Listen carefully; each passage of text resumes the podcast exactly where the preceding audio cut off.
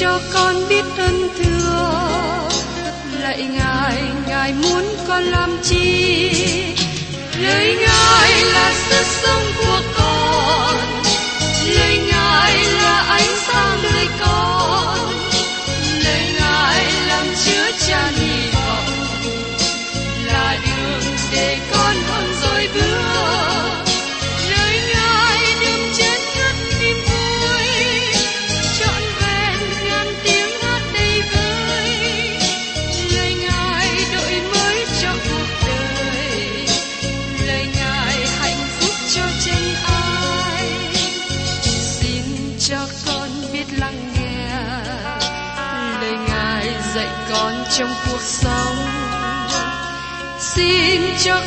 biết lắng nghe. Lời ngài từng theo bước đời con. Xin cho con biết sẵn sàng chờ đợi và vẫn nghe theo chúa. Xin cho con biết sẵn sàng thực hành lời chúa đã truyền ban. Hân hoan chào mừng quý vị đón nghe chương trình Tìm hiểu Thánh Kinh. Đây là một chương trình học kinh thánh liên tục và hệ thống trong thời gian 5 năm. Chúng ta sẽ lần lượt khảo sát từ sáng thế ký cho đến khải huyền. Mục sư tiến sĩ McGee là người được Chúa dùng để sáng lập và thực hiện chương trình này. Ông tin rằng lời của Đức Chúa Trời có khả năng đáp ứng mọi nhu cầu cho tất cả mọi người trên thế giới, không phân biệt chủng tộc, văn hóa, trình độ tuổi tác hay phái tính. Ước mong quý vị theo dõi liên tục và giới thiệu cho thân nhân bạn hữu cùng đón nghe. Kính chào quý vị và các bạn. Trong chương trình tìm hiểu Thánh Kinh hôm nay, chúng ta tiếp tục trong Ê-sai đoạn 41 và 42. Trong Ê-sai đoạn 41, tiếp tục ý nghĩ của đoạn 40 để tỏ bài sự lớn lao của Đức Chúa Trời. Trong đoạn này không nhấn mạnh về đấng tạo hóa, nhưng nhấn mạnh về mối quan hệ với con người. Sự vĩ đại của Đức Chúa Trời được khải thị qua sự sáng tạo và lịch sử của con người. Có một vài điều trong đoạn này hơi bí ẩn, nó giống như bối cảnh của lời thiên tri, và đề tài của đoạn này là Đức Chúa Trời sẽ bảo vệ và hướng dẫn dân của Ngài qua thế giới nhiều khó khăn nguy hiểm. Vì thế, tại đây có sự yên ủi cho con cái Đức Chúa Trời. Bây giờ mời các bạn cùng tìm hiểu đến phần thứ nhất. Đức Chúa Trời cai trị từng cá nhân. Trong ê sai đoạn 41 câu 1 Hỡi các cù lao, hãy nín lặng trước mặt ta. Các dân tộc, hãy lấy sức mới, hãy đến gần, thì mới nói. Chúng ta hãy đến gần nhau để xét đoán. Có sự tổ bài giữa sự sáng và sự tối, giữa Đức Chúa Trời và Ma Môn, tức là thần tài, giữa đức tin và sự không tin. Giờ đây Đức Chúa Trời kêu gọi từng cá nhân quay trở về cùng Ngài và tiếp nhận sự cứu rỗi Ngài ban cho. Đức Chúa Trời hay tha thứ, Ngài không đòi hỏi các bạn bất cứ điều gì. Ngài chỉ đơn giản kêu gọi các bạn tiếp nhận ân điển và sự cứu rỗi mà Ngài ban cho. Và trong Ê-sai đoạn 41 câu 2, Ai sẽ khiến người ta dấy lên từ phương Đông, lấy sự công bình gọi người đến kề chân mình? Ngài phó các dân tộc trước mặt Ngài, khiến người cai trị các vua, phó họ như bụi cho gươm người, giống như rác rến bị gió thổi trong cung người. Với lời diễn đạt, người công bình đến từ phương Đông là một lời mạnh mẽ.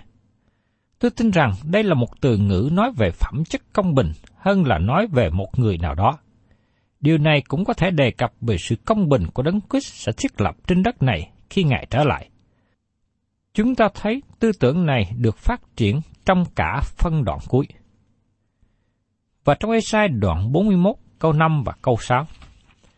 Các cù lao thấy và thất kinh, các đầu cùng đất đều run rẩy, chúng nó đều đến gần và nhóm lại, ai nấy giúp đỡ kẻ lân cận mình và bảo anh em mình rằng hãy phân chia. Khi Đức Chúa Trời đến với sự công bình, các điều bất công bị lộ bài. Những ai sống trong những đường công chính với Đức Chúa Trời được sự khích lệ lớn lao.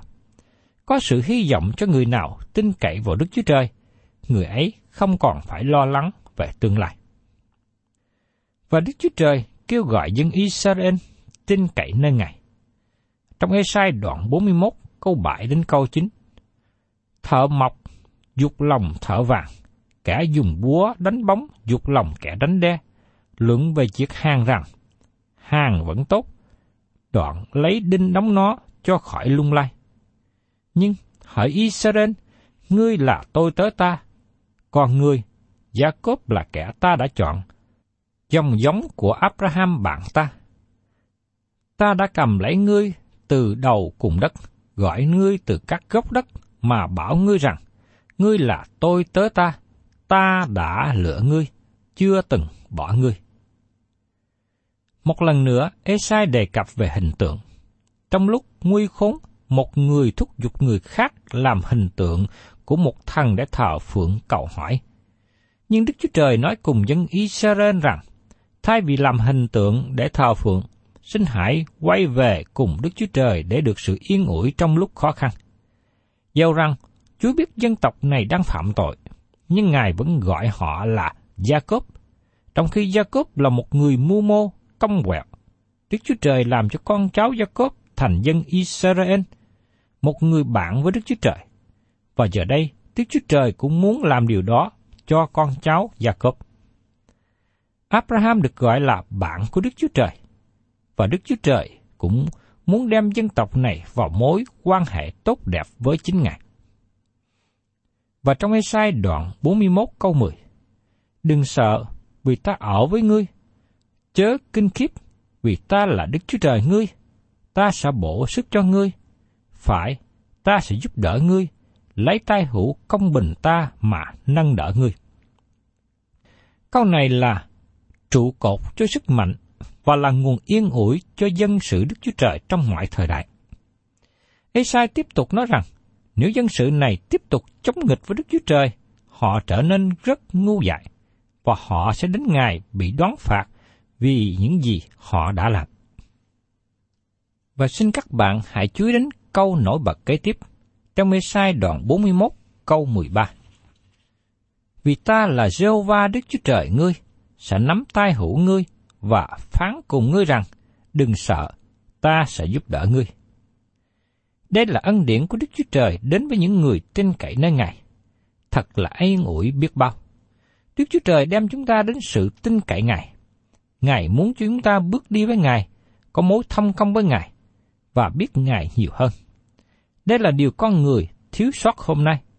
Nhiều người bận rộn tham gia vào nhiều việc, nhưng lại thiếu sót, thiếu mối thông công với Đức Chúa Trời.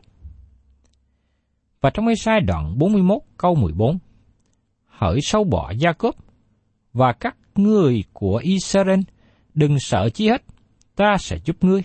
Đức Sô Va phán dạy, tức là đấng thánh của Israel và là đấng chuộc ngươi.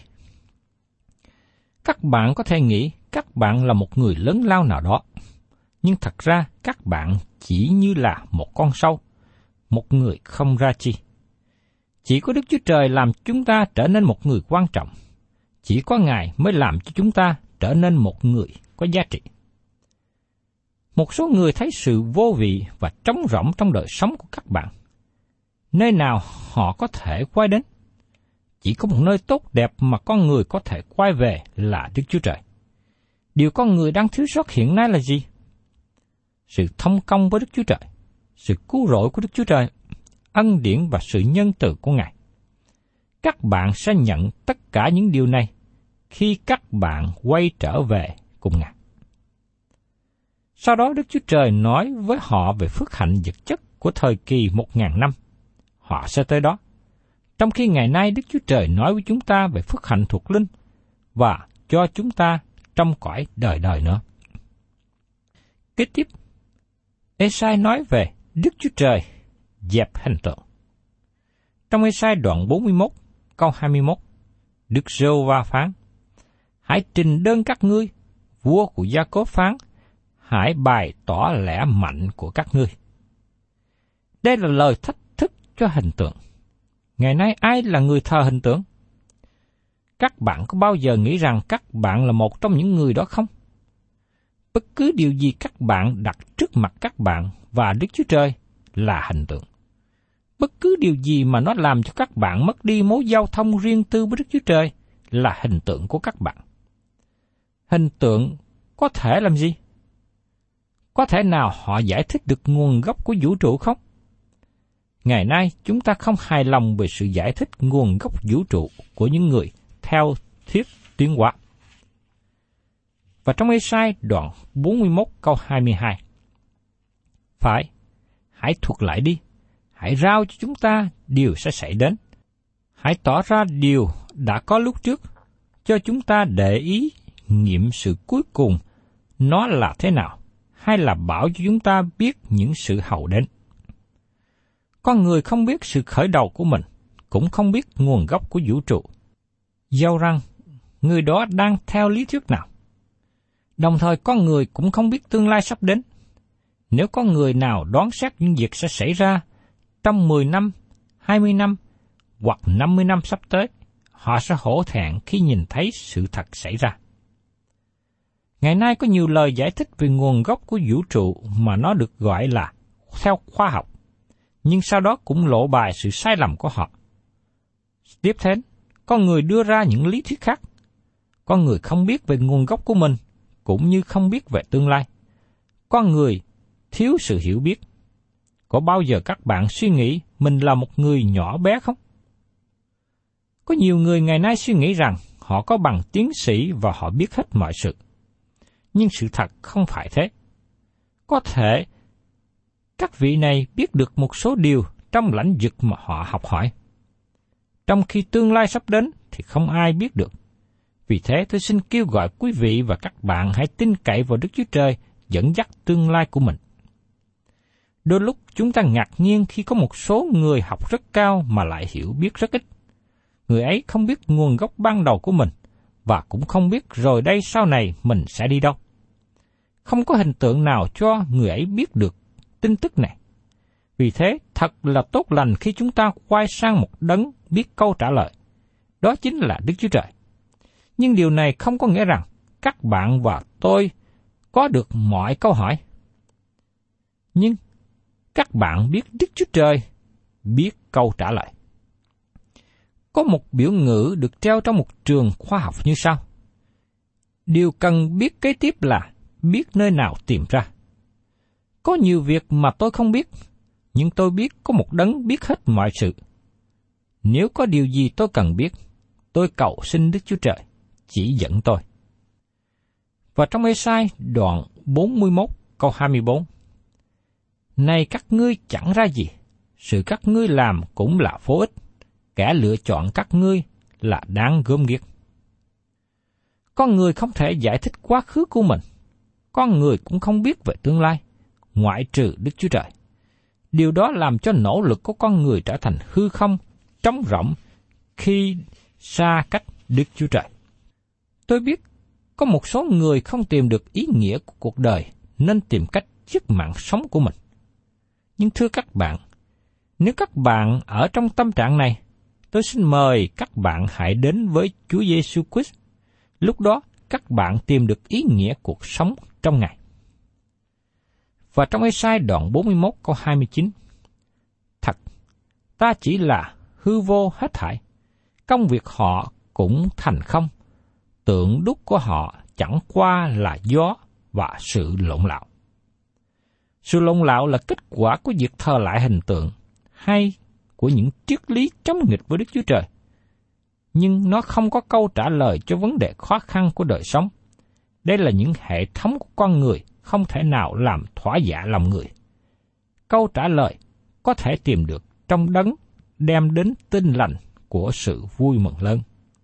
Và tôi mong rằng tôi kêu gọi các bạn hãy đến cùng với Chúa Giêsu. Khi các bạn tìm hiểu về tinh lành cứu rỗi của Ngài và các bạn tiếp nhận, các bạn sẽ có được sự thỏa lòng và đời sống của các bạn ở trong sự phước hạnh. Và tiếp đến, chúng ta cùng tìm hiểu ở trong Esai đoạn 42. Trong các sách tiên tri, có nhiều đoạn đề cập về án phạt cho việc thờ lại hình tượng. Và chúng ta thấy trong tiên tri Esai đoạn 42, nói về quốc gia Israel được kêu gọi là đầy tớ của Đức giê va Chúa Giêsu cũng được gọi là tôi tớ Đức giê va như được viết trong sách Tin lành mát. Chúa Giêsu nói rõ ràng, vì con người đã đến không phải để người ta hầu việc mình, song để hầu việc người ta và phó sự sống mình làm giá chuộc cho nhiều người. Trong sách mát đoạn 10 câu 45 Chúa Giêsu là tôi tớ của Đức giê va Mời quý vị cùng xem ở trong Esai đoạn 42 câu 1 đến câu 4. Này, đây tớ ta đây là kẻ ta nâng đỡ, là kẻ ta lựa chọn, là kẻ mà linh hồn ta lấy làm đẹp lòng.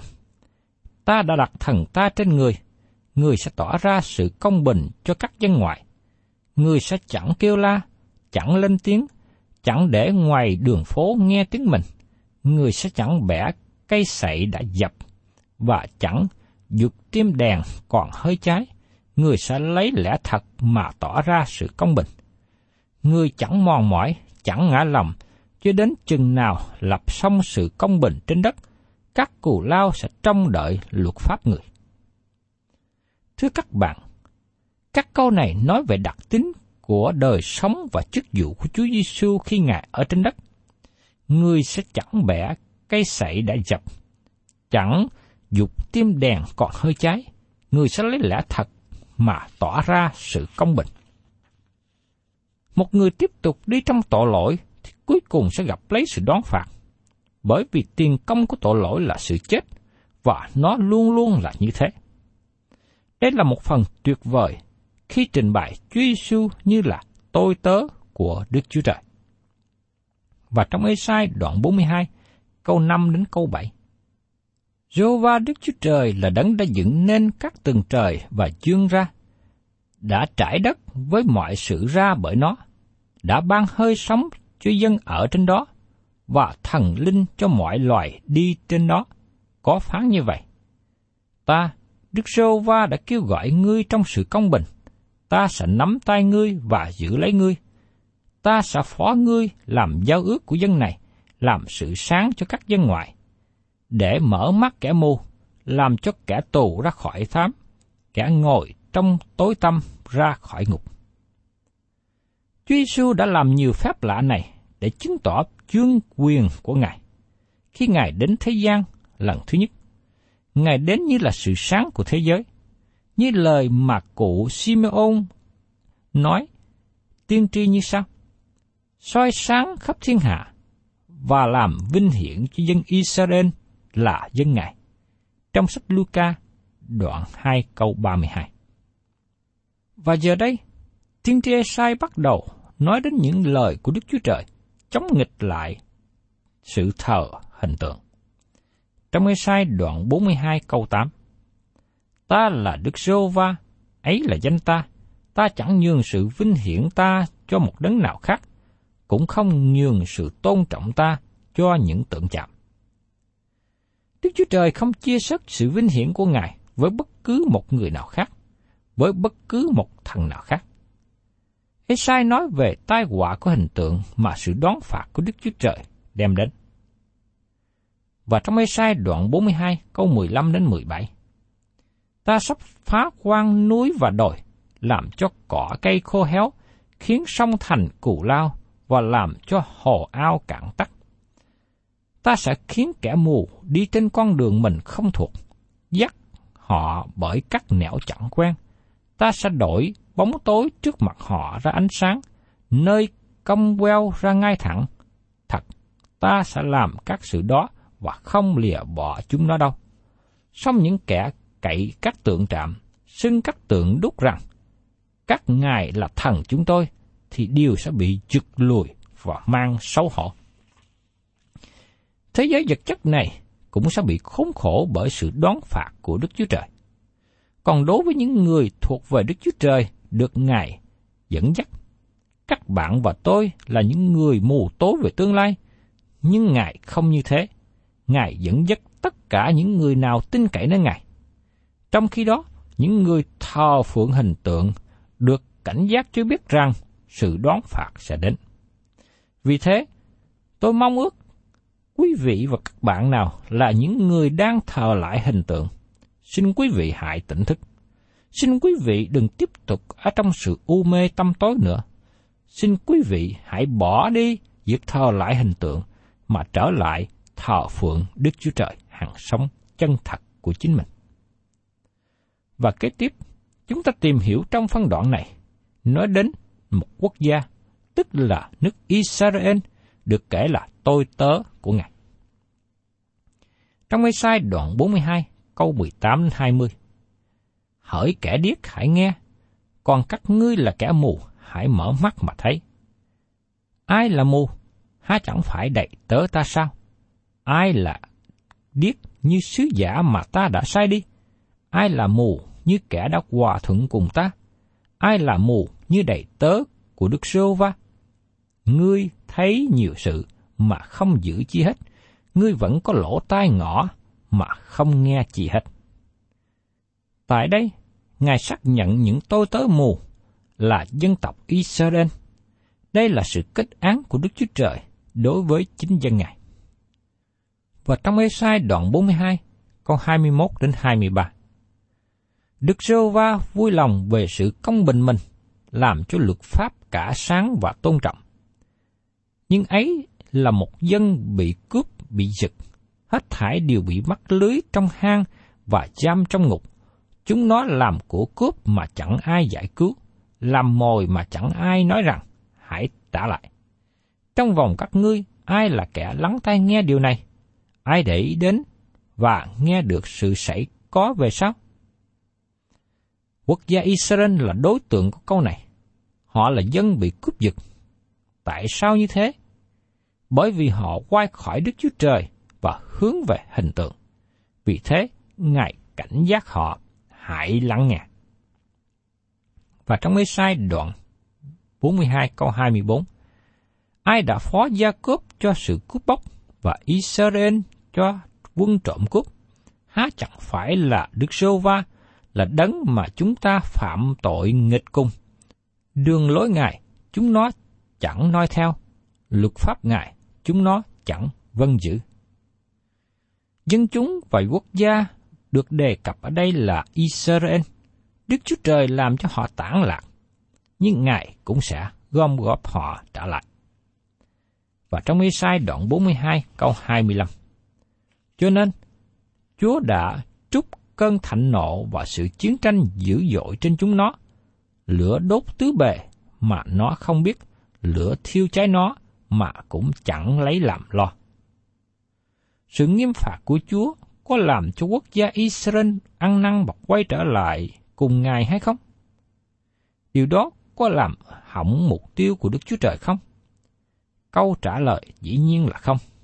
Và chúng ta sẽ thấy điều này trong phân đoạn kế tiếp. Thưa quý vị và các bạn, đôi khi chúng ta rất tiếc khi quốc gia Israel, dân Israel là tiễn dân của Đức Chúa Trời. Ngài đã kêu gọi họ, bồng ẩm họ, nâng đỡ họ. Nhưng có lúc họ lại quay khỏi Ngài, xa cách Ngài. Rồi họ bị Chúa trừng phạt, họ bị Chúa bỏ vào tay của kẻ thù nghịch. Nhưng thưa các bạn, sau đó, cũng chính Đức Chúa Trời, Ngài đến giải cứu họ và đem họ trở lại. Dầu rằng Đức Chúa Trời có phạt dạ dân của Ngài, con cái của Ngài, nhưng mục tiêu và đường lối của Đức Chúa Trời cho dân Ngài vẫn không thay đổi. Ngài muốn họ trở thành tiễn dân của Ngài và làm sáng danh Ngài. Và mục tiêu này, Đức Chúa Trời vẫn luôn giữ và dân y sinh trong tương lai sẽ thực hiện mục tiêu mà Đức Chúa Trời muốn họ làm. Thân chào tạm biệt quý vị và xin hẹn tái ngộ cùng quý vị trong chương trình tìm hiểu Thánh Kinh kỳ sau.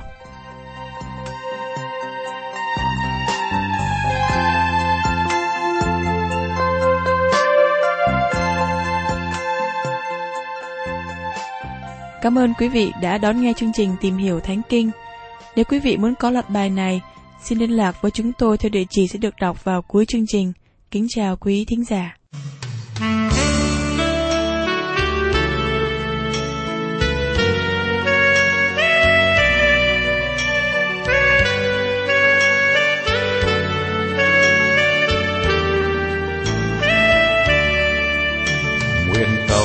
chùa chúa xóa bao thương đau, cất gánh ưu tư và neo sầu.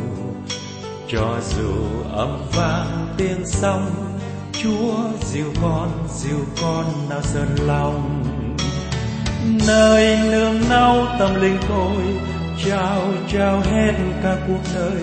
Tiếng ngọt ngào ru tiếng người yêu dấu, dòng lệ trào dâng bình an bình an con đời đời. Bình an bình an con đời đời. Ngày ngày tôi đến bên linh nhân nghe tiếng yêu thương thật dịu dàng.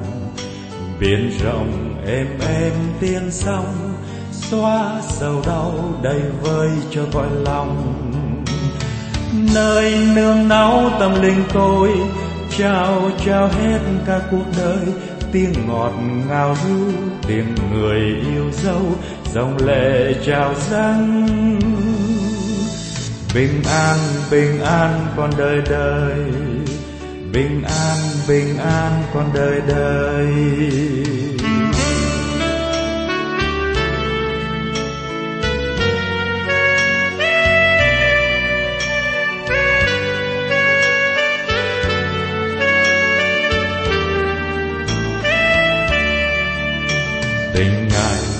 Thiết như lương nhân, như bước xuân êm lời dịu dàng. Trái ngọt hoa thơm chim hót, xóa mùa đông đã qua ngày lạnh lùng. Nơi nương náu tâm linh tôi, trao trao hết cả cuộc đời. Tiếng ngọt ngào ru, tiếng người yêu dấu, dòng lệ trào dâng. Bình an bình an con đời đời.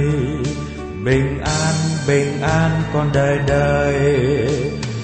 Nơi nương náu tâm linh tôi, trao trao hết cả cuộc đời. Tiếng ngọt ngào lưu tìm người yêu dấu, dòng lệ trào dâng. Bình an bình an con đời đời. Bình an bình an con đời đời.